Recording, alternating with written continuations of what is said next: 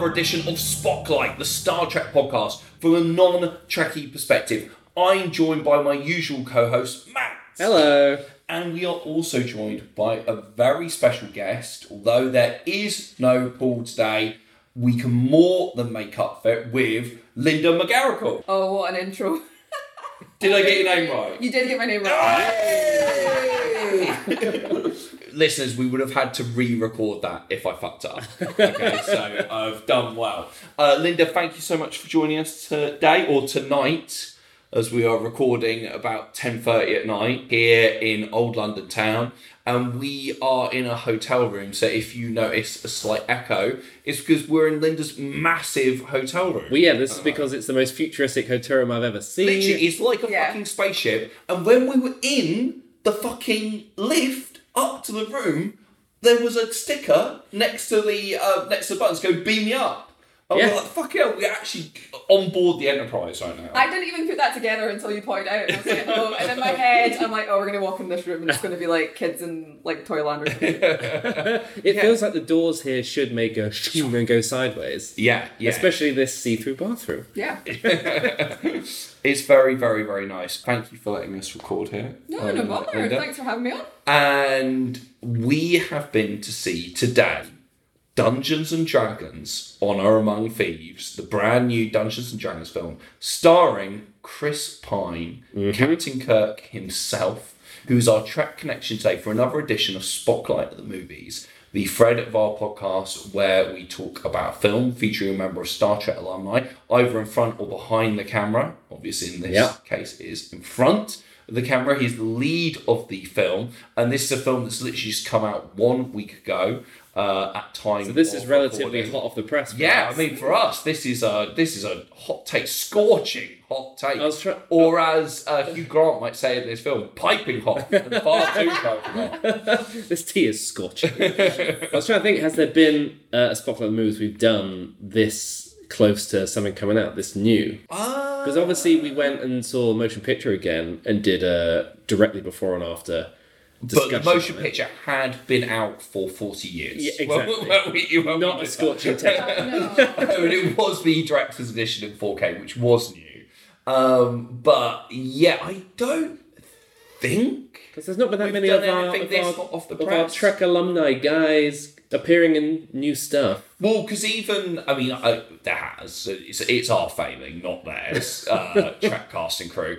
Because even when we did the um, first episode of Discovery, we did an episode of the pilot of uh, Discovery. I think even when we did that, it's still been out for about a month. Or Yeah, like but not a year plus. No, like no, no, not, a, not a year plus. Star Trek Beyond would have been in time if we'd like because we were recording the podcast when we went to see that, and if we'd immediately recorded like straight after, it would have been. But we waited a year basically because that's when we started the podcast. Had we done those first two episodes when we saw Beyond? Or We- was that just before? Yeah, I think we, we hadn't released anything, but we'd recorded like the first two or three.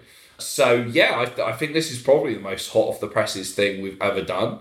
Uh, more than likely. So it was just a case of uh, Linda was in London for Star Wars Celebration. That's right, yeah. And we were like, let's take the opportunity to get together as this is a Dungeons and Dragons film. And you are a Dungeons and Dragons player, are you not? I correct. I am a Dungeons and Dragons player as of about September last year. So you're a recent convert. Fairly recent convert, although a long time fan, have wanted to play, you know, much like a lot of people since like the first season of Stranger Things came out and got it back in the zeitgeist. yeah.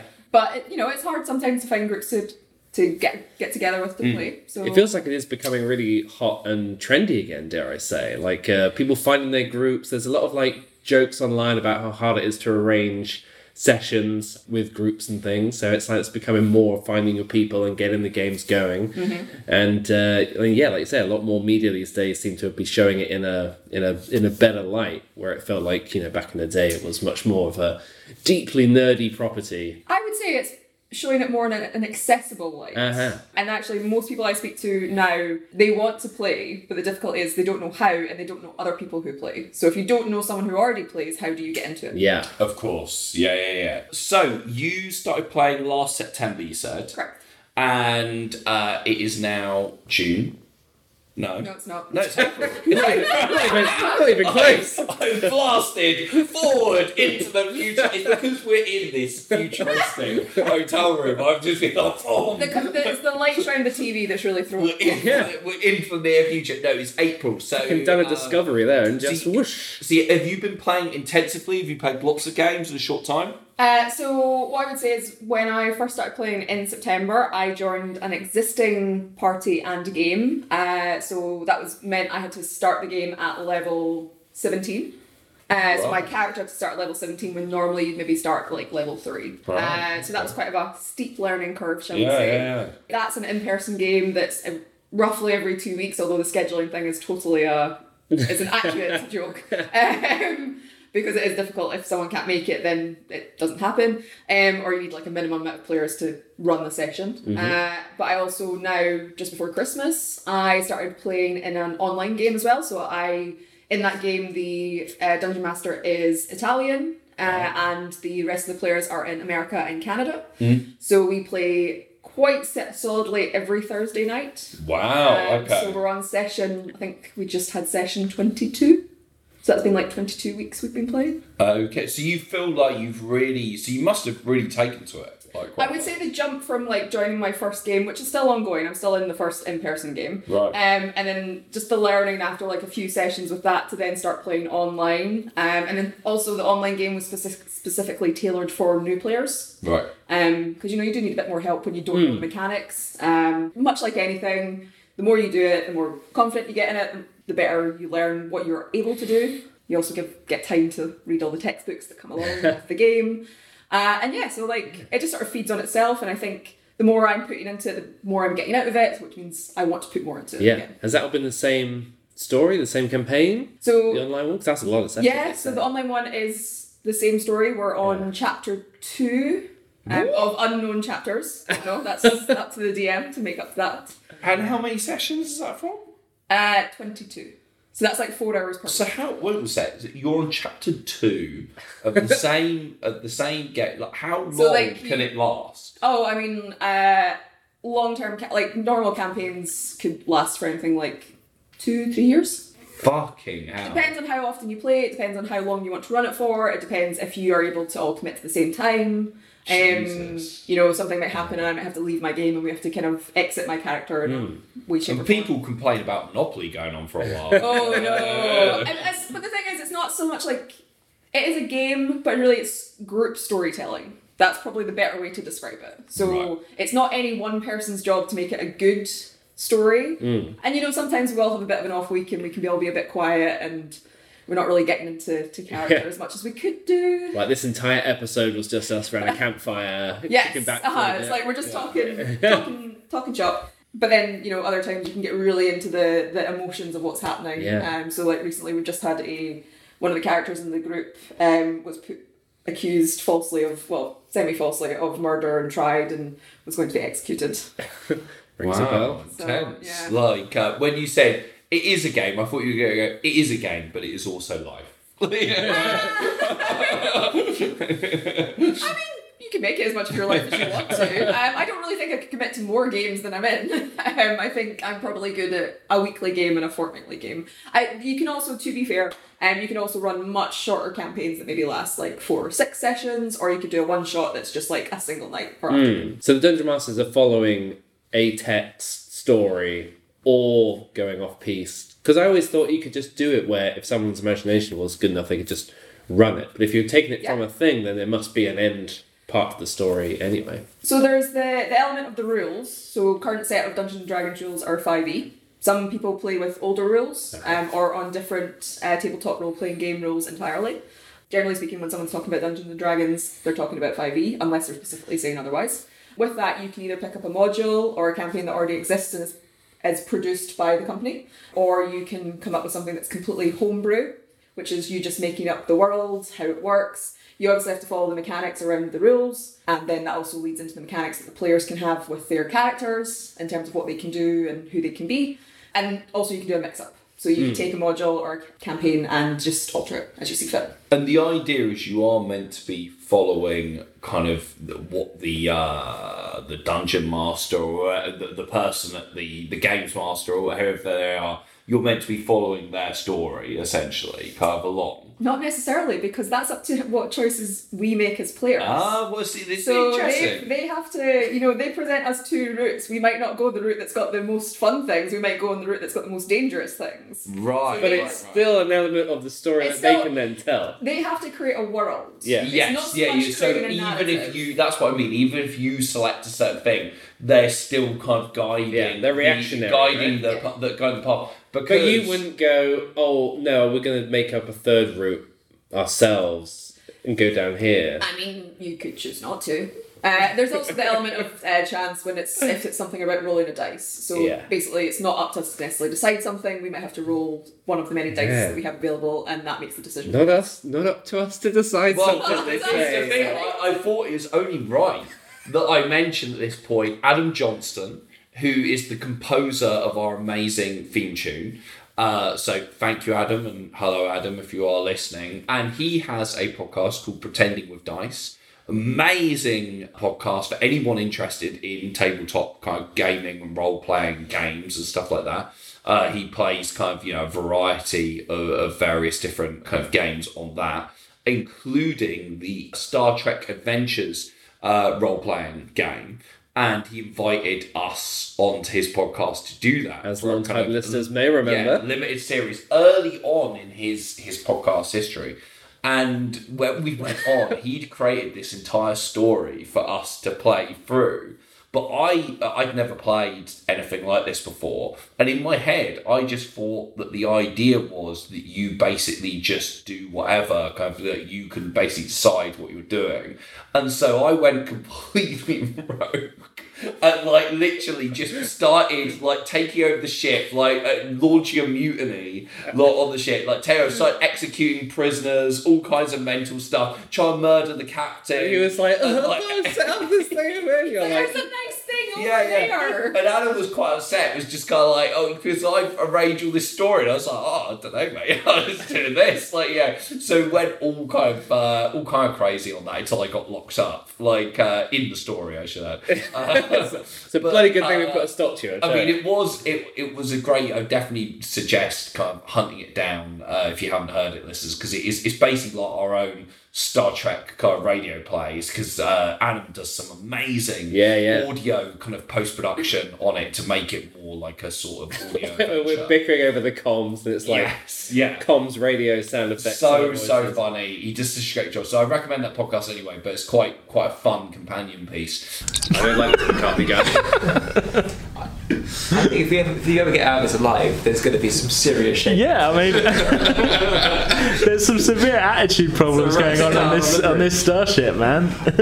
You need to learn to love. Okay, so are you gonna ask what's going on? Are yes, pl- please. T- what what's happening, Commander? Well, Captain, I'm recommending myself for accommodation. I just ordered that we blow a Klingon bird of prey out of the fucking sky. Keep your language civil, please, Commander. We've disabled their engines, their shields, their weapons. We've transported their entire bridge crew to the brig. We have been victorious. I was not aware we were at war with the Klingon Empire, Commander, but um, I will uh, we'll see how this shakes out when I get back. Um, They were a threat, Captain. I don't, I'm not disputing that, but obviously this is a delicate situation. Is it? Yes, it's. Need I remind you again? We are. Uh, You've always been soft on the Klingons, haven't you, Captain?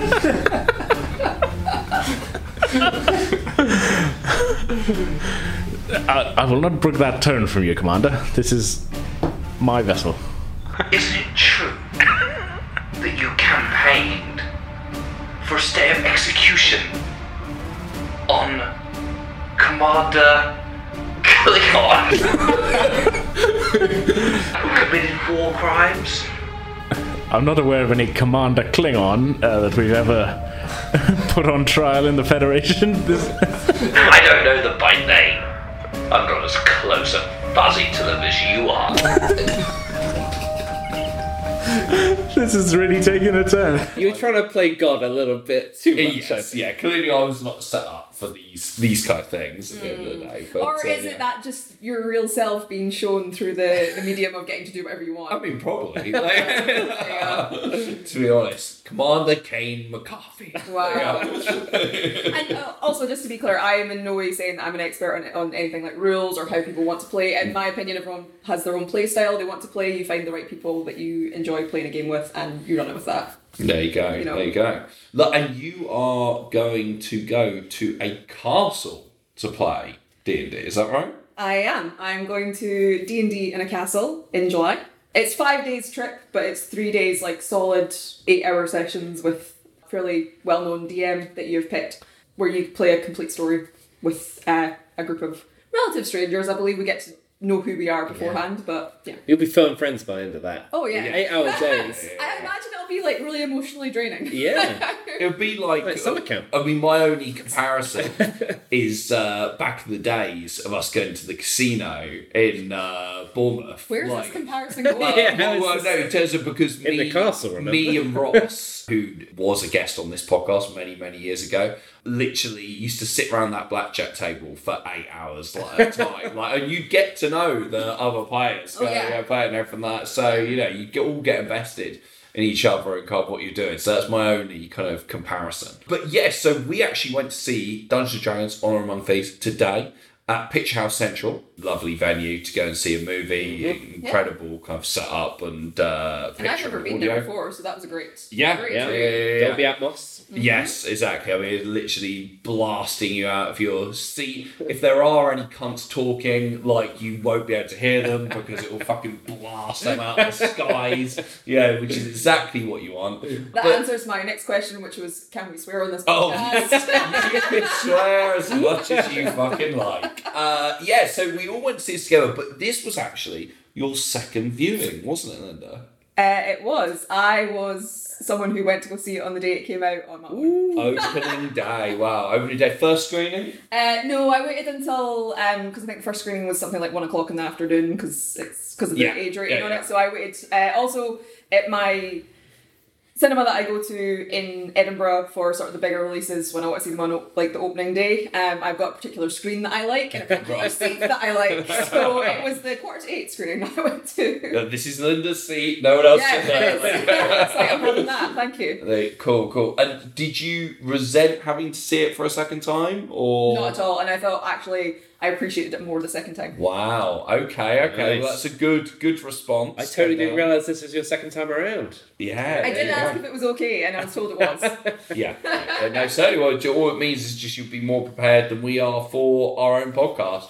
And uh, Matt, I, I believe you enjoyed this as well. I did very much so. Yeah. Yeah? Yeah. Yeah, first yeah, yeah. reactions are I kind of love this. Here's the thing we're a team of thieves. And when you do this, you're bound to make enemies.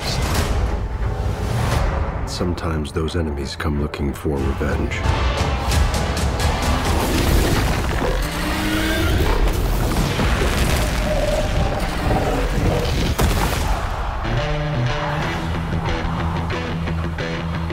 Truth be told, we helped the wrong person steal the wrong thing. We didn't mean to unleash the greatest evil the world has ever known. But we're gonna fix it. So how do we pull that off? Uh. Figure it out over a drink? Probably best. You need to give us a fighting chance. We're gonna need strength. You got this, right? I know you don't. We also need courage, magic, and you. I also really enjoyed it. Like, yeah, I think maybe not quite as much, but I did. I've got some thoughts, but I definitely had a great time. So, this is written and directed by Jonathan Goldstein and John Francis Daly, uh, who previously wrote and directed Game Night, Yep. uh, which you and me went to see together. Yeah. A great time had there. Yeah, absolutely. I mean, they're awesome becoming a formidable duo. That's like you say, did game night and vacation beforehand, but also writing credits on Spider-Man: Homecoming. Yeah. The Flash this year. Yes, yeah, yeah, they've got writing credits on that. Is that a case of they wrote a script and someone else has written another version, being the Flash went through so many. I don't know which directors, order it oh. was. It seemed to be from the Letterboxd. It's those two plus Christina Hodson, and then they had some other people credited as previous writers. Oh, so okay, maybe so it might be actually recent their actual yeah, yeah. script, which you know, I mean that kind of you know, yeah, yeah. I think yeah. the trailer might be those sort of vibes in there. Yeah, And, definitely. Yeah, also did horrible bosses as well. Yeah, they so they wrote the scripts for Yep, the horrible yep. bosses films. Yeah, yeah, yeah. And, the uh, first horrible bosses is very good. And so- the second, Cloudy with a Chance of Meatballs. Oh, really? That as well. Oh, well, that makes sense with the Lord and Miller kind of Yeah. yeah film. There's a similar vibe going on there. I mean, Game Night was a total surprise when that came out because I remember seeing the trailer for Game Night and just thinking it looked terrible. Like, uh, literally, I was just like, "What the fuck is this?" I think it had all like kind of moments in one of those trailers that was put together where the moments in the trailer just didn't work in a trailer mm. kind of thing. Like you know, and then when but when you actually saw them within the concept the film, it was mm-hmm. like, oh, okay, great. I remember you me. It was a case of I only went because suddenly it started getting great reviews. And I was like, oh, I- okay, maybe I'll give it a go. And we went, we were, holy shit, this is really, really good. This is like David Fincher directing a comedy or something. Like, yeah, really, really fun movie. So when they were announced for this, and it, it is one of those things where obviously Game Night was a kind of big sleeper hit, I would imagine. And I, do think they got this film because they directed a film about games, yeah, about like board games, and then they went like, oh, these would be the perfect. guys. I do think that's how basic bitch Hollywood Studios XX are. They were like, you directed Game Night. Well, we here's another game we have the rights to, Dungeons and Dragons. you know that, like yeah. But I mean, I get the impression that they were possibly fans, maybe of the world. I don't know. Like, uh, Yeah, like, maybe. I haven't heard anything from interviews, but of course, uh, it's John Francis Daly from uh, Freaks and Geeks back in the day. Yeah, so he's As certainly one at of the least geeks. within fiction he Yeah. enjoyed the game Because they have many, Geeks. yeah, they have at least that one episode where they all play a game, and James Franco comes and is like Yeah. surprise big fan, even though he's like the jock. yeah, yeah, yeah, yeah. So it's funny thinking that like twenty. i- isn't it that isn't it within the episode that he isn't a fan, but he gets He gets really invited, into he it. gets invited in and gets into it as it Yeah. goes along. Yeah, yeah, and yeah. he's only going along. I think it's been a while since I've seen it because he's fallen out with the others. At this yes, point. he's fallen out with the freaks. yeah, yeah. So he's like, oh, I'll hang out with these with these nerds instead, and it's just like, oh, actually, I'm having a great time. no, it's, it's a really fun episode, and obviously John Francis Daly has kind of had a weird career trajectory since then, going away from being an actor to being more a writer director, and he's done really, really fantastic. you know what he well. is in a lot of Bones. Oh, Because uh, Bones has come up on this show before. Because Paul, Paul, and Paul's uh, wife. Uh, yeah, been watching a lot all of it. Bones like back to back. and now two of my housemates are doing the same thing. Oh so my every god! Everyone, in- like, do you love a bit of Bones, Linda? Uh, I wouldn't say I'm religiously watching it. I've seen it a little bit, but not It's- anything to comment it's on. so weird. It, it feels like an undertaking. Yeah, it's like Like 12 gotta- seasons you, of Bones, You gotta yeah, love it. It's like the cold opens are like six feet under or something, whereas instead of a death every cold open, they, it's some random character stumbling upon a body somewhere. Yeah, because it's like cold case. Yeah. isn't? Yeah. yeah, yeah, yeah, yeah. But there was an episode we watched the other night, and it's like it suddenly turned into 24. Like, I was only half watching, but suddenly it was like David Boreanaz back in his like FBI agent mode or whatever, and, and he's taking down terrorists, like shooting a guy in the face in like a car park. And I was like, what the fuck is happening? Why is this turned into Jack Bauer? and then it just went back to being Bones. But um, Amazing. yeah, John Francis Daly is, is one of the like lab guys in that for like a lot of the run, I think. Nerds. Like, Because I did look up his um, acting uh, Letterboxd in terms of movies, and it is like nothing. It's like it's like small parts in the Ooh, films he's directing. yeah. But then TV, you've got Freaks and Geeks and Bones. Mm. Mm. listeners, if you got a boner for Bones, right in.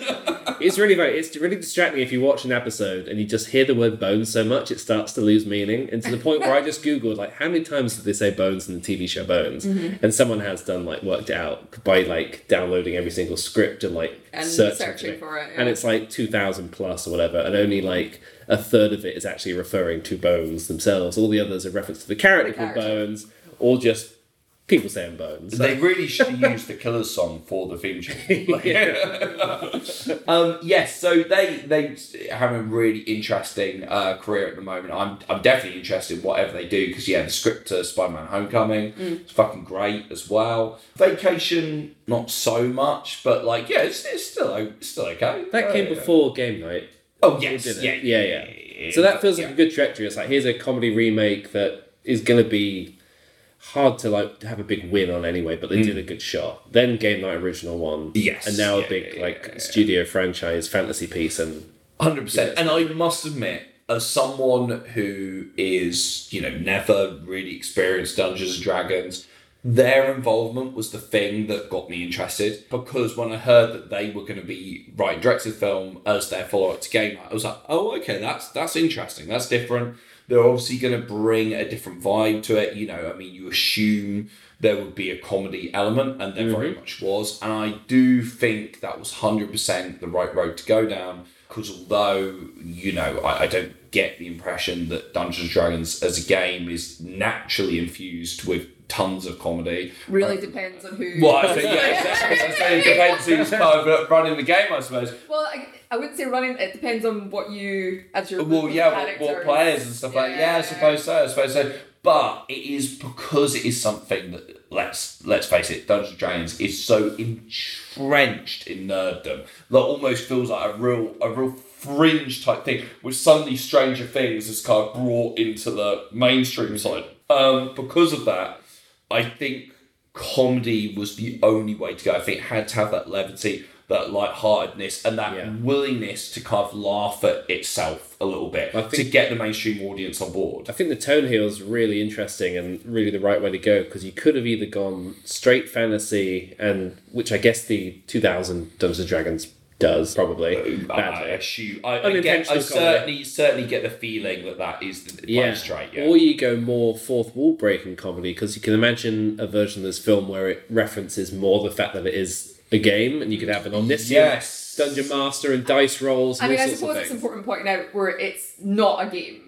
Like what Yeah. they're portraying is not a No, game. no, Yeah. no. They are They- portraying a world. Yeah. They're that portraying in. the world that is, you know, I presume. Hmm. I, I presume- do you think? I mean, that's a that's a good point. As someone who has played the game stuff, do you think this is Does a capture it? authentic representation of the world of Dungeons and Dragons? Well, it's certainly uh, an authentic portrayal of one of the worlds because it's based on one of the realms. Right. I believe it's the realms. Um, I can already hear people who love Dungeons and Dragons typing away to me. Forgotten Realms. So it's based on Forgotten Realms. So those those sort of like really good, sweet. Because I thought, being the second viewing, um, I was like, oh look at these backgrounds and these vistas and these locations they're in that we don't really get to see because it's not where the story's happening. Right. But you could imagine as like as a player, you could be like, oh, you could be doing, we could be doing something near that volcano. Like there could be a quest going Right, on right, that right. takes us there. Um, because we kind of went all the way from spoiler alert, we kind of went all the way from like the prison they started in, in this like Arctic tundra, and then traveled through sort of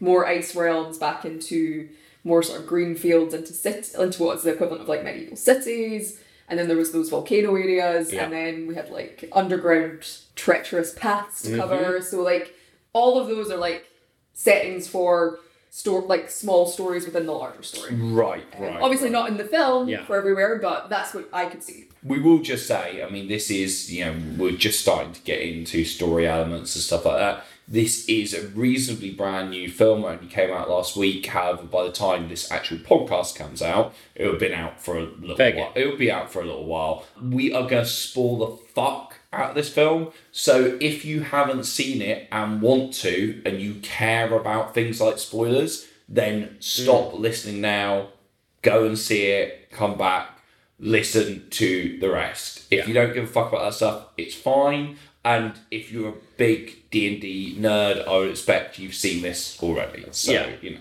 But yeah, that's something that really took me as in like it felt like they got that tone right because yeah, without going fully fourth wall breaking, like it's very much characters in a game. You could do almost like a being aware you're in a game type stuff without being that far. It still felt like you could see elements of oh, this is a campaign run through. I've seen other reviews who also know the game better than I do, being like, oh yeah, even though it's not directly referencing that stuff, it feels like there could be a human person behind each of the actual characters in it, and you can yeah, and you can have moments where they have good luck, bad luck, and all the things that come with dice rolls and things that play out in Yeah. in the way the uh, set pieces go. That's and a that's a really really interesting way of being point. like of being able to make a comedy through that, but without being so winky winky.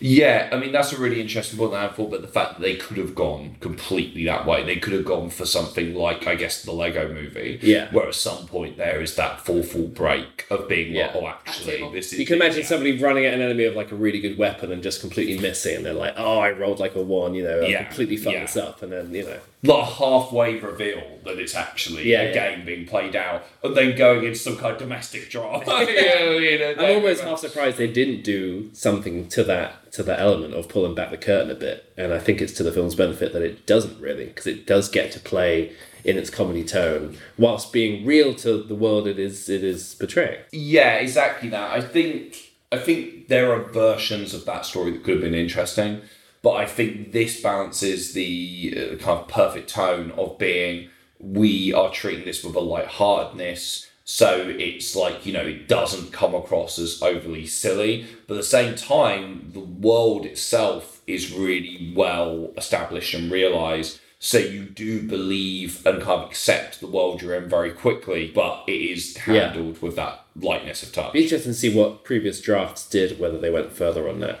Because you can imagine the um, the Regé Jean Page character as being Hmm. like, oh, this is the seasoned D and D player who's just like amazing and overpowered. He, and, he's your he's your NPC who comes in and just like Yeah. sweeps the board, makes it easy for you, and then just gracefully falls back to the sideline so you can continue your story and still be the heroes. Where let's be honest, as they say in the film, he's much better at what they can do.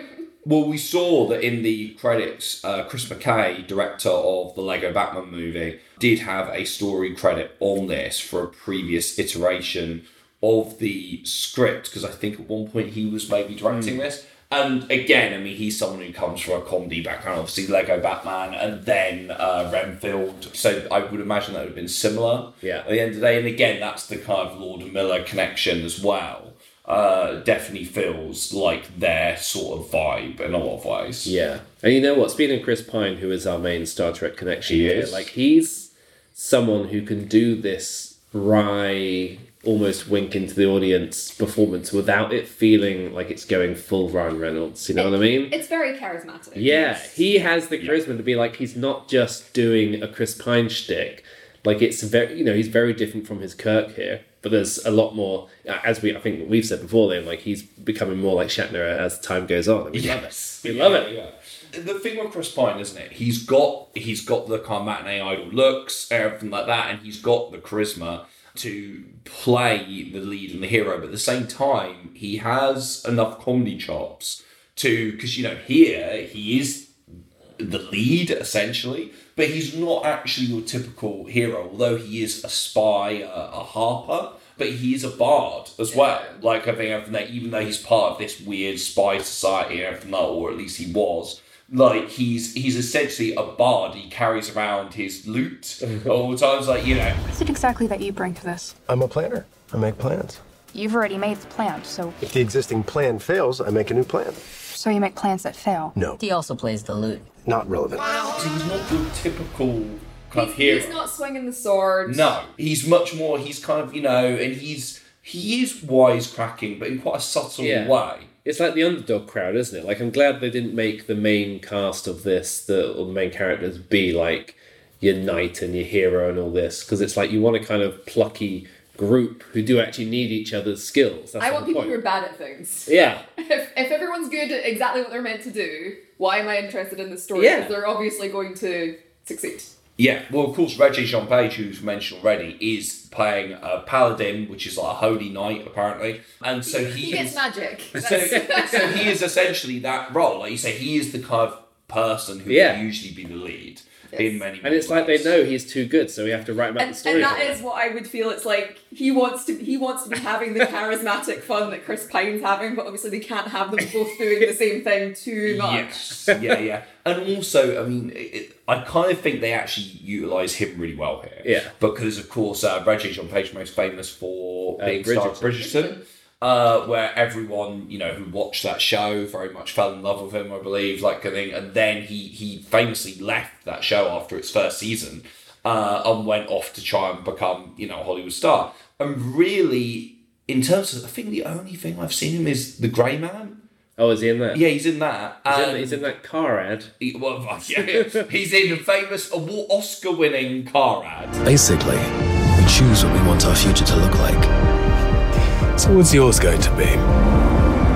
But uh, yeah, he was in the Grey Man in a very anonymous role where he, he really isn't memorable at all. And so when I saw he was in this, I was like, oh, that guy is he gonna really? And I feel they went. It's almost like he's one of those people who's like almost too good looking. Like like, like yeah, in terms of like because he hasn't really right now at least seemed to got a very a super strong screen persona mm. beyond his looks. And here they kind of use that to their advantage and kind of you know make fun and light of that aspect. Like he's over serious. He's kind of almost got a slightly Drax from Guardians of the I was Galaxy that. personality of the take everything literally. But Yeah. in, but I I think his performance in this and the way he's written, it doesn't just feel like they're No. ripping off Drax. He he does his own thing with it. Ill-gotten booty. There's not enough gifts of that. He is really funny, and, and you're right. That kind of playing it straight, but it's funny because he's playing it straight. Mm. Riffs off so well with Pine, like you know, just thinking of the moment when he when he walks off, he's like, "Wow, he's really going off in a straight line." Oh, wrong. What's he gonna yeah, spots in there, right, right. And also, the biggest laugh for me with it is when he is explaining how they're going to get over this bridge. Because Oh, it's- yeah. it has it, the, the bridge is like booby trapped, essentially. and he's saying, right, we'll have to go in this, this insanely complicated way of getting across the He's bridge. like, "Let me get to halfway. make Now it's even numbers." Yeah, it doesn't. it? And you can see, it, they cut to Chris Pine. He's like trying to remember all the different things they've got to do. And then uh, one of the Simon. Other characters, Simon, who's a sorcerer played by Justice Smith, like just literally steps on the first rock. He just all falls apart. And he just looks at him in such a kind of like stony faced way. It just like they hold on it for ages. It's so funny. be- It's because it's like he's not even mad. Like whatever that No, expression just is. Yeah, he just just looks disappointed. Tired smile. We're just like incredulous, isn't it? Just like, like how are you so pathetic that you I bet he already had like three other ways to get to that platform that he just wasn't telling you. and, they- and probably they were easier than the bridge option.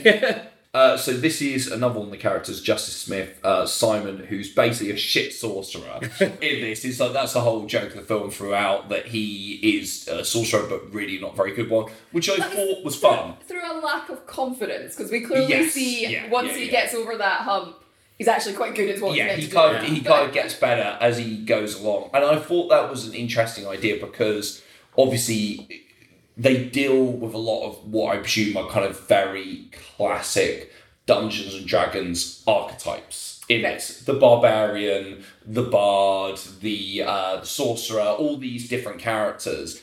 And I think having some fun with them because, like I say, he's not very good, but he gets better as he goes along. As he, it's almost feels he feels more reflective of a player, like in terms of someone who's learning the ropes as they go along, become more confident in their game plan. Well, that's also because as your uh, character increases in level, you get to do more things. Like you physically have access Right. to do more things.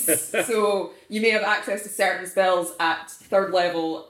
By the time you get to 10th level, you've got extra spell slots for different Yeah. spells at higher levels as well, so you can cast them with more force. So this is the film reflecting on that idea, but baking it into like a character arc as you would see in a normal movie. Yes. Really well. Like it doesn't have to be like a moment where he like literally levels up and he's like, now he can do a thing. It's like we, we get that. You get that if you know the game, but if you don't, then it's it's the more traditional uh, actual character arc, and that's what I like about this. In that it does feel like a traditional fun fantasy film in a way that actually does take time to bake in your characters and what they're going through. And there's a few things recently, like big stuff, where it just feels really flat on that front. And this is one to me that felt like, no, it had that time. You mentioned Drax, like I did get a very big Guardians of the Galaxy vibe out of this from, you know, them all being losers, basically. Yeah. But that whole scene on the beach was when it really kind of first turned me into being like, oh, they are doing something quite deep with these characters here. And it's, you know, Chris Pine's big speech about failing and everything.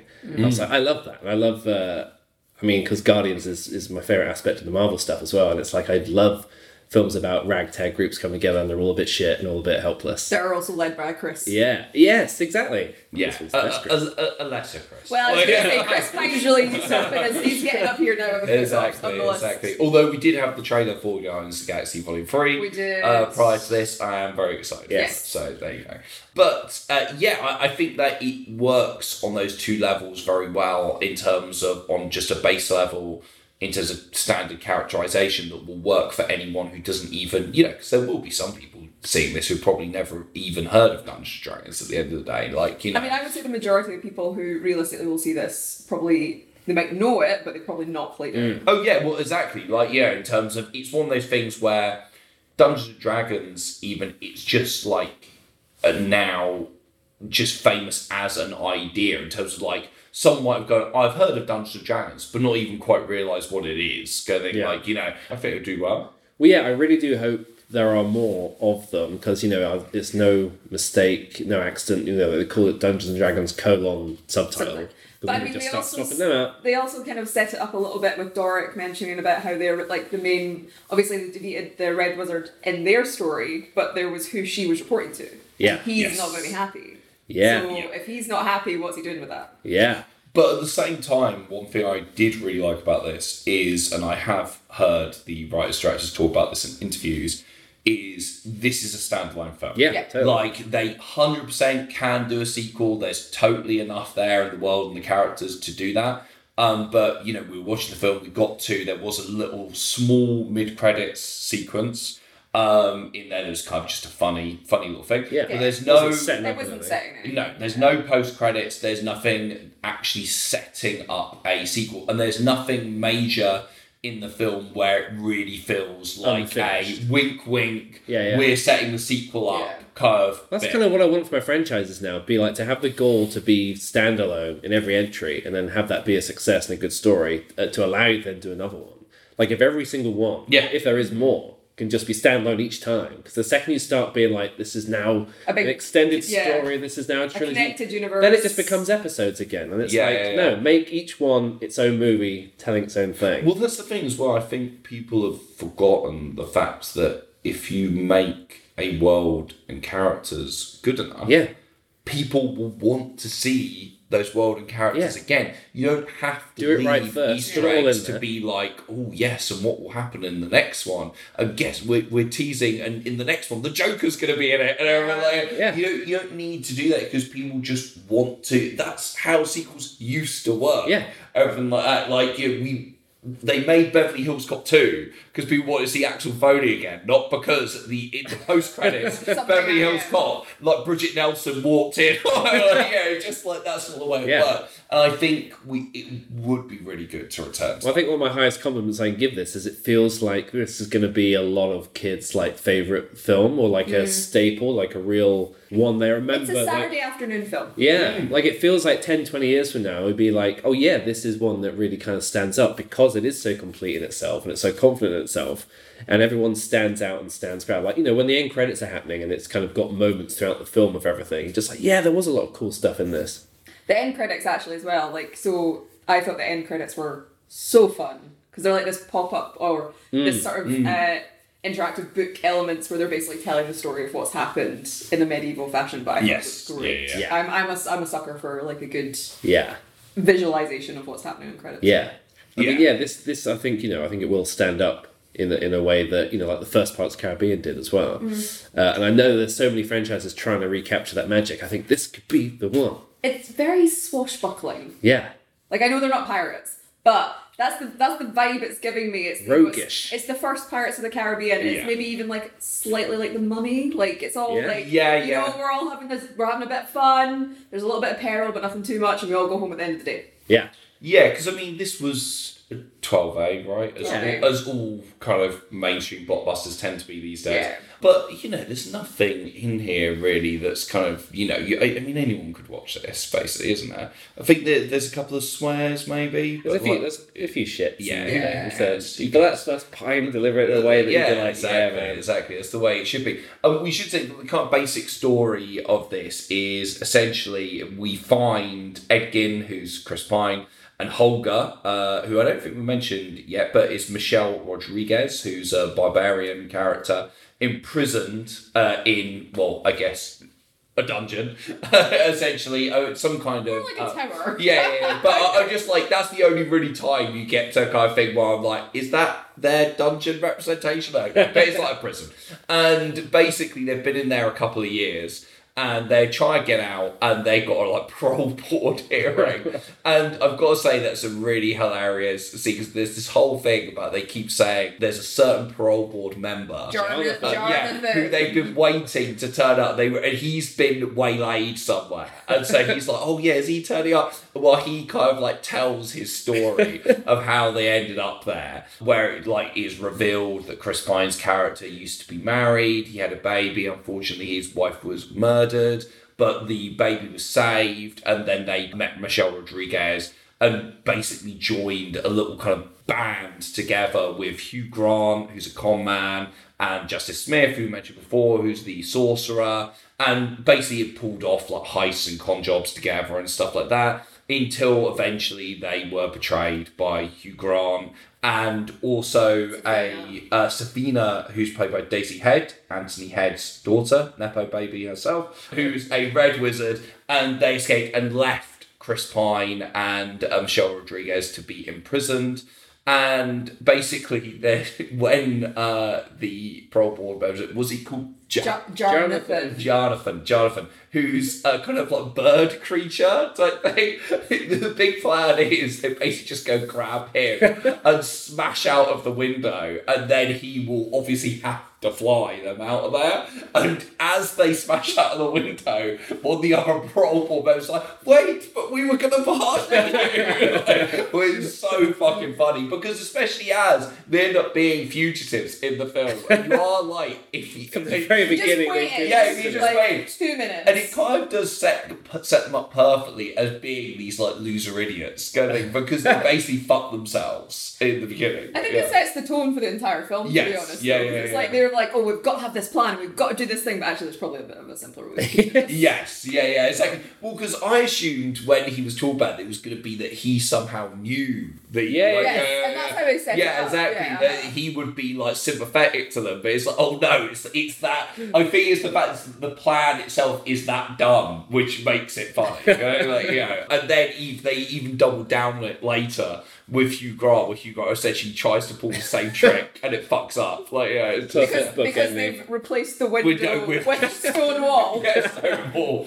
Yeah, I Prisoners mean- keep trying to escape with Jarnathan. And Hugh Grant, who plays Forge in this, who's a con artist and one of the bad guys of the film. so he, he- yeah, he's very funny in this movie. I Do, mean, don't you think he's given the sort of performance Paul used to give in our Groove Doctor Yes. era films? I was like, this is Paul's role. yeah, he is, uh, he's hilarious in this film, and you know, this is definitely part of this is Hugh Grant's career path now. Like Oh, since yeah. since Paddington Two, Yeah. like he is playing like the funny villain role, and he is doing it extremely well. Uh, I mean, he's having a great time here. Oh, he's There's- chewing the scenery for every inch it's worth. Yeah, yeah. There's so many funny moments with him. I've already mentioned him getting really angry about the piping hot tea, and then that bit when he's on like a giant platform, and like yeah, he's just really like, too and he's like, "Can you get me down from here? It's absolutely absurdly high. This is not what we agreed." Like, yeah, it's like, yeah. and I almost feel like that might just be like off-take footage of Hugh Grant. Like, I've- yeah, I've had enough. Yeah, exactly. I mean, considering if anyone's seen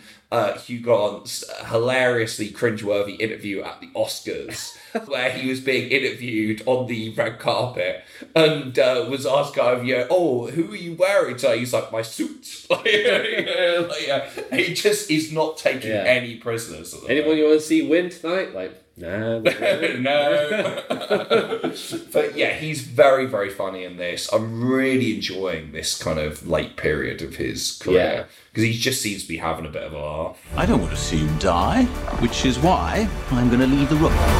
God's not dead, so can return. Yeah, yeah, yeah, and I, and I hope he does. Yeah. I hope he does. Just scheme Um, away. Although we don't really know what happens to him. No, that's true. Yeah. That's true. Yeah, he's just in prison, rotting away, isn't he? In the sequel, they ha- they find they have to have him for some reason. They have to go break him out. There you go. That's it, sorted. Um, but yeah, he's very, very funny in this. And of course, literally, it's Hugh Grant like week, isn't it? Because Operation Fortune has just just dropped on Prime. Video. Finally got his UK release, where Hugh Grant is the bad guy in that again, playing another funny kind of bad guy. On your knees. Okay, chop it off. Chop it off. Let's do it.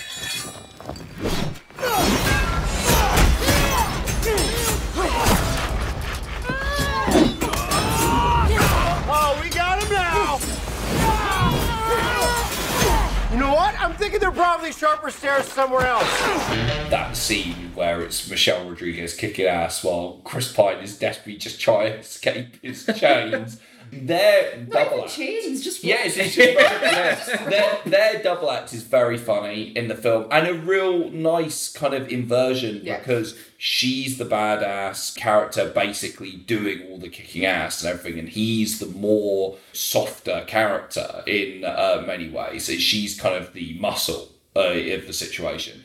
And uh, Michelle Rodriguez is really good here. Yeah. Uh, yeah, yeah. Great to see her free from the Fast and Furious chains for a little bit. Yes. she, she was back to those chains. lists. free, free from Vin Diesel's curse of control Yeah. Oh, that we see. playing- Vin Diesel plays D and D as well. Oh, Vin, oh yeah, well, yeah. I bet he was annoyed about not being invited to me at this. They'd be like every time Michelle, Michelle. came came onto the, he's like. I thought it was all about family. you invite me to be on this film, you like, yeah, like, uh, yeah, I don't know. That's. But I can, you can't picture someone like Vin playing the Chris Pine role here because Pine's someone who can laugh at himself and take that. Like Vin, The Rock, forget it. They, Yeah, that's the thing. All these guys, yeah, The big. Rock would be like, "Well, I would break out of the rope immediately." And they're like, "No, no, Dwayne, No, Dwayne, this is the joke." He's like, "I don't get it. I don't get it." He's like, guys, but you you gotta understand, it's just not realistic. So you know, it's like, but yeah, that's the I mean, that's the problem though. Big Vin, The Rock, they're not willing to take the piss out themselves in any. I mean, Big Vin, I think, just not willing to take the piss out of himself at all. I don't think he even understands the concept. the Rock is willing to take the piss out of himself on his terms. Yeah. He will have fun with himself, but only like I will create the joke. And I'll still Going, look good at the end of it. Exactly, yeah, yeah, yeah, exactly. Like, like someone else going, Yeah. "Oh, Rock, yeah, it'd be really funny he- if we do this." He'd be like, no. I think he used to, but now whatever's happened to him, like you can't see him doing the other guys now and like dying in a stupid way in five minutes. He'd be like, "Nah." Well, or Be Cool. The uh, film where he plays the uh, Vince Vaughn's henchman, uh, where he's like a wannabe actor, and at one point he performs uh, the monologue from Bring It On, Yeah. which is very funny, and he's great in that movie, and that's one of those early rock acting roles before he When he was still proper- actually acting. Well, yeah, because he was still trying. This Yeah. was having to prove himself, and I miss I miss those roles for Dwayne Johnson, like things like Gridiron Gang as well, where he's really quite in Gridiron Gang. He's playing a football coach, but he's quite ruthless and do, does he does things in that which I think The Rock now, if he was producing the film via seven bucks or whatever his production company is, he'd be like, no, no, no, I'm not gonna, I'm not gonna be as, I'm not gonna be in a, a young offender's prison cell, beat him up with a roll of paper. That's not gonna happen. But yeah, it's, yeah, Yeah, it's yeah. just like that's the thing. He's got to be now, like you know, white on white, as it were. Like, uh, and it's just, and I think that is what sets Chris Pine apart is that he is, and like you say, he, he is different. What he's doing to the Ryan Reynolds of these worlds, and even like the Chris Hemsworth as Yeah. well, because I feel like their comedy and their humor, and just like it's almost, it is very much about them and There's a their swagger about personality. it. Yeah, yeah, yeah. Whereas Chris Pine is is still very much invested in playing a character. Mm-hmm. Like in terms of like when he's we're not just like oh we're just watching Chris Pine. We're watching Chris Pine play this bard character. Like you know into and that's I think the difference with him. Like Chris Pine still feels like an actor. At the end of the day, like you know, and we've seen him do very serious roles like Hell and High Water. We know he can do it. Well, it's also because obviously I'm aware there's the uh, the Trekkie connection here, but it's your Chris Evans is Captain America. Yes. Your Ryan Reynolds, Ryan, Ryan Reynolds is Deadpool. Yeah, yeah. Like he doesn't necessarily have a super defining character like those guys do. Yeah, well, I mean, like you say, there's Kirk, but he now hasn't. Yeah, yeah, he now hasn't it's- played Kirk yeah. in seven years. He's now kind of detached from that because, I mean, really, he's done both Wonder Woman films since then. Yeah, but he And doesn't so- really feel like he's.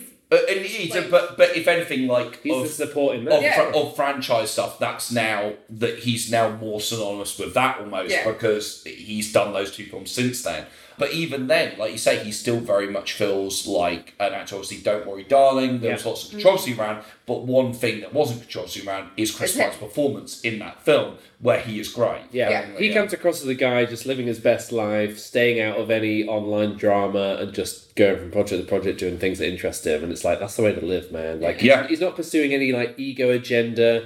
He's like, I'll work with cool people. I'll He's, do cool things. he's cool not things. necessarily wanting to be a tentpole Exactly. situation. Hmm. And I think he's aging more and more into a really, really more interesting character actor. Yeah. As he's, I think he's always been a bit of a character actor in Leading Man's Clothes, and he's slowly sort of coming out of that in a way, or going adjacent to it in an interesting Well, I way. think he's just for me. Chris Pine is one he he feels a bit one for them, one for me kind of thing. Oh, like in terms of because he does do like like you say, Kirk, Steve Trevor. This is essentially a big Hollywood blockbuster.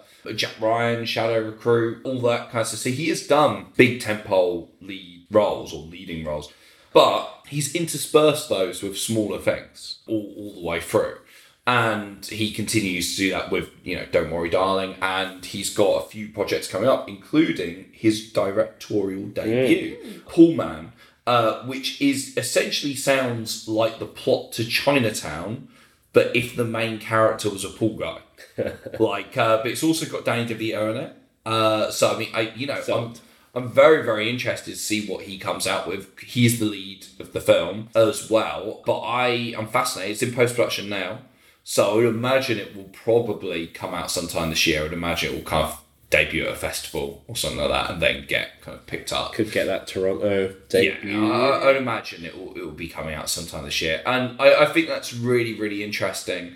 And I'm I'm kind of fascinated to see what he what he does as a director because he does feel like he's obviously interested in going down that route because that's you know that his first one as director he's not gone the Michael B Jordan route and you know directed a massive blockbuster for his first thing because that's the thing I mean he could Come and do Star Trek 4, get well, it together. shows that, he, that- that they're constantly going through Star Trek Four directors. He could have thrown his hat in the ring, and they, but he didn't. He clearly wanted to direct something smaller to begin with, and um, he's also on the go going to be a voice in Wish, which is the new Disney film this year. And also going to be in Robot Chicken, which I completely assumed was a movie version of Seth Green's of stop motion animation comedy, but apparently is not. It is just a film that happens to be called Robot Chicken, where he is the lead, playing the titular Robot Chicken, uh, which is written by Chris Miller of Lord and Miller fame. So that will be another interesting one. Not quite sure what that will be, uh, but I think that's in post production as well. So yeah, that's uh, that's interesting. Um, we should also talk about the cameo in this film, Bradley Cooper. Uh, who no I idea. had no, No idea, idea. no idea. that He Bradley opened the door and I was like, that is a small Bradley Cooper. well, Yes, it is. yeah, so he plays a sort of hobbit man, That's a doesn't he? halfling. Okay, a half. Oh god, that's a bit. Uh, I think that bit literally is just like I think that's what we call problematic. like, yeah, like uh, potentially. Uh, but yeah, he's uh, a smaller person, and uh, he it turns out to be Michelle Rodriguez's ex. Um, in the film, and we see actually that she is a penchant for smaller men. When she meets another one later on, she starts giving him the eye. Like, uh, yes, that's an interesting, funny idea. And also, what I found amusing is the he's got a new girlfriend, and when she came through the door, I was like, is she a proper giant? Because she looked bigger than Michelle Rodriguez. Like when she came through the door, I was like, oh, is this like a joke of like she's into smaller people and he's into bigger people? like, yeah, it's like, uh, but I did not expect to see him at all, and he was quite funny. in that. Still, every time I see or hear him, I can't believe he's Rocket because I I just, to this day, I can't see the Rocket voice coming out of his mouth. It's great. Yeah, well, I mean, he's also become a bit of a thing doing that, doing voices, hasn't he? Because obviously, Star is Born as well. Yeah, yeah. He uh, essentially does uh, Sam Elliott's voice. Yeah. Like, he drops it down like an entire like, Yeah. octave. No, Uh-huh. just uh, he- I literally just watched him in Nightmare Alley. The Yeah, other day. very finally good. watched that, which was fucking great. Yeah. I've got to say, and he was really, really good at it. And he's about to play Leonard Bernstein Mm-hmm. in his second uh, film, which I think is called Maestro. Isn't Yeah. it? yeah, yeah, yeah, exactly. Which coincidentally is what everyone's now calling Guillermo del Toro, who directed Nightmare Alley, which I don't get. Well, I just like to imagine he's like the guy in Seinfeld who demands Maestro. Hey, Maestro! Ah, hey, I'm in here. How's it going? Fine. Yeah. Hi, Bob. Oh, I'm sorry, Maestro. This film's got such a great pace to it, and the, and the, the speed at which it pings around all its uh, moments and set pieces. It's a great mix of like, there's always something going on, and it's always like a quest needing a side quest needing a side quest in a really fun way until it all kind of comes together at the end. But like one of the early ones we get is their trip to that graveyard. By then, I was really sold on it when they have to like you know dig up these corpses and they get five questions to ask them, and the kind of like you know like comedy scenes that came out of that were really well put together with like fucking up so many things and then piecing together what happened on this battlefield and sort of chasing the chasing the answers down body by body and then Well, they keep getting people who died. Yeah. They They keep getting people who died too early in the battle Yes. to 'Cause then tell they- them what they needed to know. Or not even in the battle. Yeah, yeah. all. Literally, yeah, there's a guy who like fell out of his bath or something in the morning, yeah, which is a really funny idea. And like you say, it's, it's very well structured in terms of it feels like an actual, or it feels like how I imagine an actual Dungeons and Dragons campaign to be in terms of, like you say, side quest, side quest, main quest, kind of thing, like, you know. There are definitely like you know you're going over here because eventually you'll get to your original goal. Yeah, you know. yeah. You've got to go over here to get this. get this, to then get you something can go else, over yes. here. Yeah, yeah, exactly. And that feels, but it feels really well built in to the plot rather than mechanical, uh, which I think is quite an Yeah. achievement in terms of the screenplay. and it's that running idea of coming up with new plans which is the whole side of chris pine's character to the point where like there's parts where they're like running three or four versions of like what they could do at once pretty much and it's like interesting that it's not just like we'll try one thing and then there's an obstacle it's like we're now preparing for these obstacles so they're like trying to do one thing whilst there's other things going on and uh, the way all of them manage to pay off is really interesting. But yeah, it initially starts out quite A to B to C from going to the graveyard to find out where the helmet's gone, to meeting Regé-Jean Page, to heading to like the underground dungeony lair, and then the whole thing of the dragon, and then escaping from there, and then like going, you know, everything that's heading back. So yeah, lots of like fun bits. But I think the highlight, the highlight for me, because I love a good heist and I love fun with portals, is the the portal wagon heist Yes. because that was put together so well because you kind of I love I love films that manage to like get to a point where you're thinking I know what they're going to do and then they start doing it and they do all these other things you're like oh that's amazing and then something goes wrong like Ugh! and then that means this so you know the idea of them smuggling a painting with a portal on it into a moving carriage but to do that it's using it to get underneath and then back in and everything to do The with that mechanics work. It's Yeah. a fantasy heist, but the mechanics of it Yeah. make sense. And like all the little elements of um of like peril you can add to that with it flopping off and them hanging onto each other like underneath and then pulling back up just in time and yeah I Well, love- especially the funny thing of Michelle Rodriguez creating a distraction unknowingly because she's on another hill trying to pull Justice Smith out of the portal on her side, and literally the knights come following, just look over and see that she's Yeah. doing that, and it just looks like she's engaged some bizarre sex act or something like that. Over. Yeah, no, that whole sequence is very, very fun. I've got a tidbit as well. Did you think that the guy in the painting was Paul Scheer? Mm-hmm. No, but I presume you're going to tell me it was. Well, no, I'm going to say it wasn't, but I saw this painting. I was like, that's Paul Scheer, like the likeness of Paul Scheer in the image. Well, his Letterboxd review for the film says, uh, This is a really funny big movie. The cast rules, it strikes this really perfect tone that I haven't seen done right ever. Also, it's not me in the painting. They really draw a lot of attention to Yeah. that to that painting. Yeah, yeah, that's especially as Paul Scheer. I think you can imagine him knowing Him- those guys and, like, popping up and stuff as well, this, yeah. and like popping up. So that is weird. Yeah, yeah, yeah. There's a fun. That is a funny thing. Uh, should we move on to kind of final thoughts? Yeah, well, Linda, you had a really good bit of trivia Oh the, yes, uh, the which maze I'm part. sure lots of people will hear by will know by the time this goes out. Um, but it's when everyone's in the, the arena in the maze, and there's obviously our main party, and then there are two other parties. Uh, and if you look closely, one of the other parties is actually dressed as a representation from the Dungeons and Dragons cartoon from the 80s. So it's the same costumes that those people are wearing that they were wearing in the cartoon. I'm gonna need to look up like a screen grab of both to Yes. see how it like. It's really like after I was like that barbarian looked really familiar, and then I went away and I was like, it is. I'm pretty sure I did used to watch this cartoon like when I was a kid, like growing up in the 80s. I'm pretty sure I did uh, watch some episodes of this cartoon back in the day. Uh, so, you know, I've probably got some nostalgic memories if I go back and watch the uh, title sequence or something. Title sequence is when they're on a they're on the Dungeons and Dragons roller coaster ride, and they go Oh, through a tunnel, and then they end up in this. Yeah, yeah that is, yes, that's There real we about- go. Yeah, yeah, because isn't it in the show? Isn't it that they're, They're going from home. going from the real world into the Dungeons and Dragons world? So basically, the, the title sequence is how they got there. Yeah. So you see it every episode. It's like we're in the real world, and now we're in this. Yeah, Dungeons no, I definitely remember because I remember that element of characters from the real world going into And that then world. the yeah, yeah. whole purpose of the show is to try and get back. Yes, I believe. yes. Okay, Linda, why don't you go first with your final thoughts and star rating on this film? Ooh, actually a fun film to watch. And some people might think, you know, if you're not making like top top ranking blockbusters that are people walk out the cinema and go, oh my god, it's amazing, I must see it again, like right away. And you did It's- see it again right away. but it's a good film that you can enjoy and you don't have to be clutching your chest after like two hours being like, oh god, this is a bit exhausting. And it looks like everyone's having fun making it, which is nice. Um, so I would say, really love it. We'll probably watch it again. Maybe I'll go to the cinema again to watch it. Um, I'll quite look forward to when it comes out on like either streaming service or DVD because I imagine there'll be like loads of extras coming off the back of this now it's out. Um, star rating, are we doing out of five? Out of five, and you can have half stars. Oh my god. um, I would probably give it a four.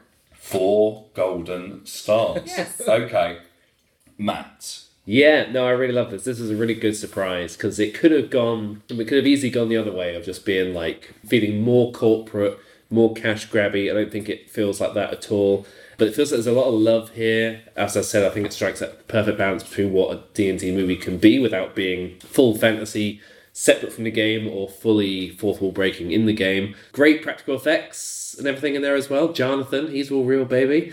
Um, and a lot of other bits noticing throughout. We should say some great practical effects and also Oh, some yeah. awful CGI ones. Like- Oh yeah, well no, I think it, I think it, I think, it, it was fine. yeah, I think it ties in well. But the fact that they're going for some practical stuff's really good, and clearly location filming for a lot of it as well, uh, across Iceland and Ireland, I believe they went.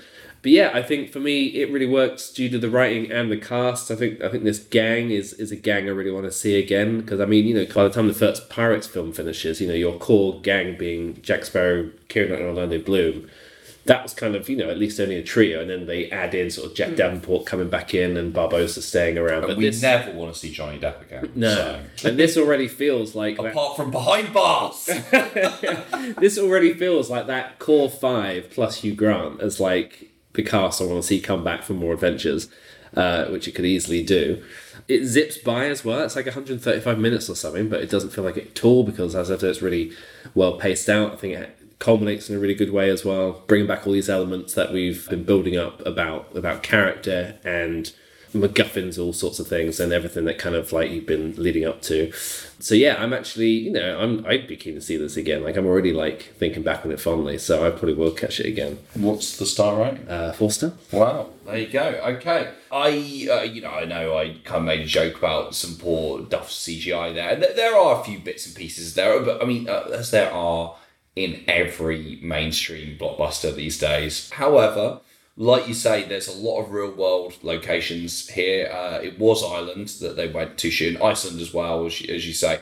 Uh, I know Ireland because I heard an interview with Michelle Rodriguez where she was banging on about how much she loved Ireland, and uh, you can really you can really tell that. I know that there was a lot of sound stages, a lot of sets as well, and I, I think you can feel that. I actually feel though there is there is obviously a lot of CG. There is also a lot of very real world feeling stuff. Like I think the use of locations, like you know, they've clearly found real castles and real kind of beautiful fantasy land landscapes and such like that. And the actual practical costumes and uh, some of the sets, I think definitely gives it a feeling that something like Ant Man and the Wasp, uh, Quantumania, uh, doesn't have, where they're in a completely CG environment for the vast And, majority and of not the at film. all standalone in any way. Yeah, whereas this actually kind of feels like it has some real world vibes to it. I, I did think it was too long. Again, this is a failing of most modern blockbusters. When we went into this, I was already hungry. Uh, Linda says, "Well, you're about to sit through a two and a half hour film," and I was like, "What?" Like, uh, it's like literally, like you say, 135 minutes, not quite two and a half hours. But I did feel the length at times, just because it's just a thing how every modern box has to be two hours plus. And I'm like, this is a perfect example for me. For, for, doesn't need to be that long.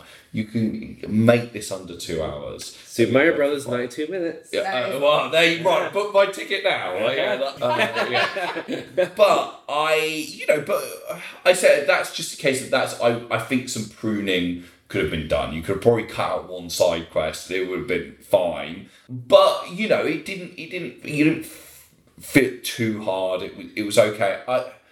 I will give this three and a half stars, and it's a strong three and a half. And I kind of feel it's almost slightly unfair three and a half in terms. I feel in, in some ways. Uh, I feel like you know I wouldn't even argue with your four star rating. The amount it's getting right when it could have gone um, very wrong. Yeah, yeah, yeah, exactly. Like, you know, I think we agree about all the good stuff in it. I feel this three and a half is slightly tainted by just. I feel I'm a bit, I'm a bit tired. Just an old. In terms of like, you know, I was gonna- I was gonna ask, would this have been a four if you'd had dinner before? Uh, oh no no no! no. Unfortunately, I do not mean uh, tired through hunger, although that was uh, was a thing. I mean tired because we were having this conversation off mic, after my revelation after I went to see Ant-Man and the Lost Quantumania about the state of modern movies, and uh, literally. It is this thing, and I was listening to the Big Picture podcast, excellent podcast with Sean Fennessy recently, and he did an episode on Dungeons and Dragons where he did mention that there was an A-list cameo, but didn't reveal who it was, which was nice, which we did. but um, he was talking about Dungeons and Dragons, saying Dungeons and Dragons is a good film, but a movie's just brands now Mm. in terms of because obviously we live in the world of IP and from that where literally the vast majority of mainstream movies and TV now, because I think like you know arc are based on some kind of pre-existing IP, and now he mentioned this thing does as an extension of that because you know we have all the Star Wars, all the Marvel, everything like that, but now it's kind of going beyond that. So now obviously we've got Dungeons and Dragons based on a game and everything like that, but also in the same week got Super Mario Brothers the movie. Also got movies like Tetris, which isn't actually an adaptation of the game, but it is still called Tetris. And it's called Tetris for a reason. It's not called, you know, contractual wars over getting the rights to a game. It's called Tetris because people will go, oh, Tetris, kind of thing. And actually, that film is about exactly what it is the uh, war to get the rights uh, for the Tetris game to use in the Game Boy and stuff like that. But what else are you going to call it? Yeah, Let's- exactly. It's But then we've also got this week Air, Mhm. uh, which is More the IP. story of the Nike Air Jordan. I mean, that's like a true story. That's not IP. But but it is. But it is because this is the problem. It's not It gonna be Air 2, it- it- Air well, I don't know. I don't know. Like because this is the thing. It is because the fact that it's called Air. It's not a case of that film wasn't made because they went, oh, what a great inspiring story. It's made because they go, people know what Nike is. They know what the Nike Air Jordan is. They know who Michael Jordan is. They'll want to see this. And if you watch the trailer, it's very much based around, it's like the origin story of the superstar, like uh, who stepped into the iconic trainer that you are. But, you know, I, you know, I, I do think we're heading towards a world where we live more in 30 Rock than we Yeah, realize. exactly this thing. Because that's, like, that's the Everything. 30 Rock gag of like, this summer, the story of the trainers you're wearing. Yeah. Well, to tie it back to Dungeons and Dragons, the film, it Mm. is the 50th anniversary of D and D, the game, next year. Yes, because 1974 it started, doesn't it? Yeah, yeah, yeah. Um, like this is a lead. This is a kick-off to the lead into that. to the to the some way as 50th well. anniversary. Yeah, it's that thing of just I've had to really find solace recently in going back and watching older movies from a time when that wasn't the case. We used to make films about characters, Yeah. about original stories that had no connection to anything, and we I just agree. told that story in one film. It was done, and we went, that was good. And we went on to the next one. I that's the way it used to work. And that's the thing is like now I feel we had this conversation where I went to see Ant Man Wasp: Quantumania, and in the screening there was a bunch of teenagers and they were talking all the way through the film.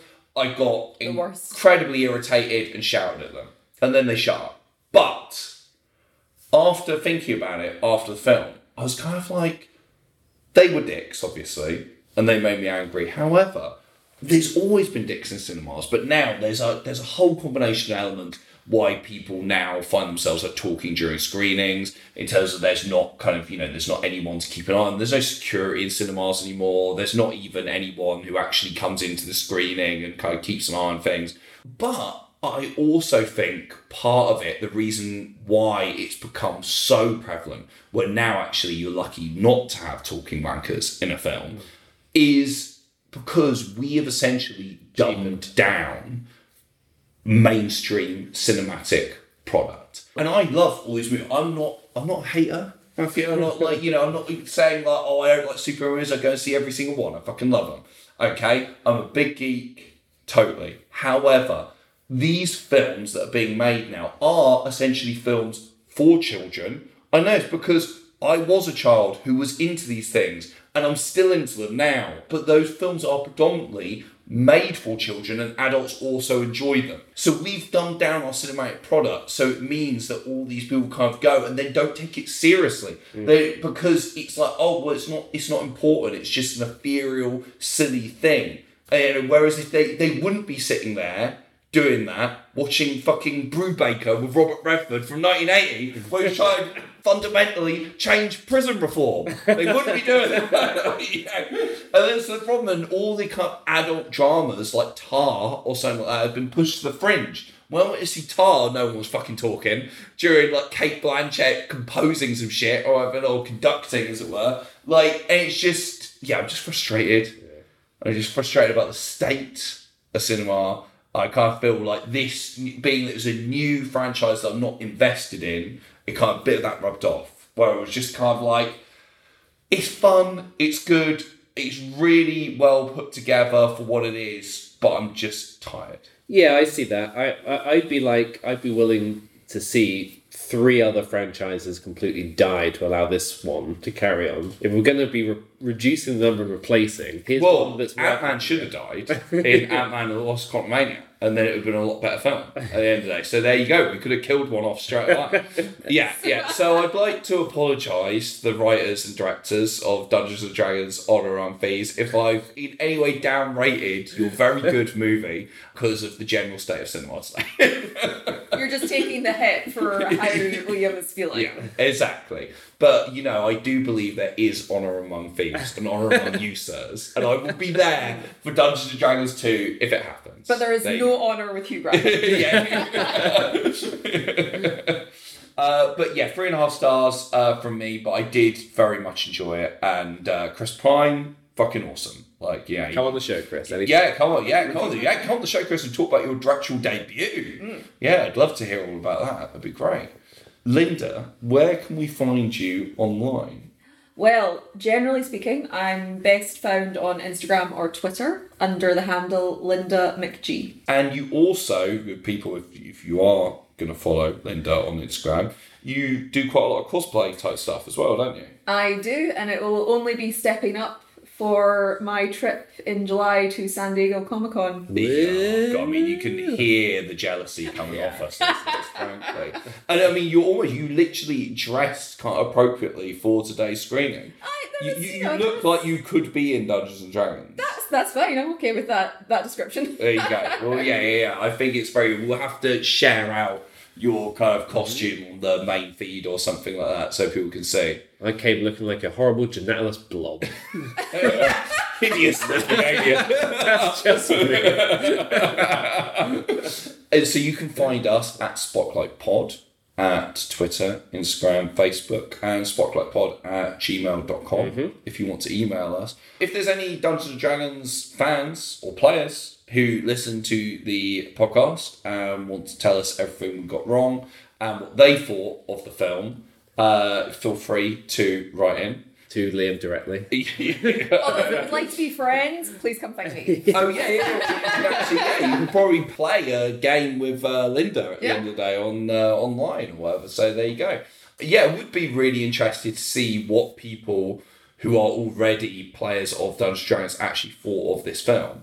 It's the thing is, I, I presume it's been well received. If you heard anything from the fan community? Uh, the general feeling I'm getting is fun film. There for people who are very experienced with Dungeons and Dragons, they can see the bits they've kind of skidded over, like lo- either lore telling or mechanics wise. But everyone seems to understand that there's a level of they're having to do that because they need to make a film for, Yeah, for a yeah. general audience. They're not So, angry no about it being angry. funny or no, like no, no one's angry. No one I've spoken to has been like terrible movie. Don't go and see it. Yeah, yeah, because I was like, oh, but I think that speaks well of the fans that they're not like it should have been deadly serious. How dare they make jokes about it? The one thing I have noticed on online, um, especially if it's only for people in America, is that I believe there's a cinema chain in America that where you can get your popcorn in a giant D20 bucket. Those Right. things are like absolute hotcakes. Like they have sold out across the country because everyone who plays D and D wants one of those things.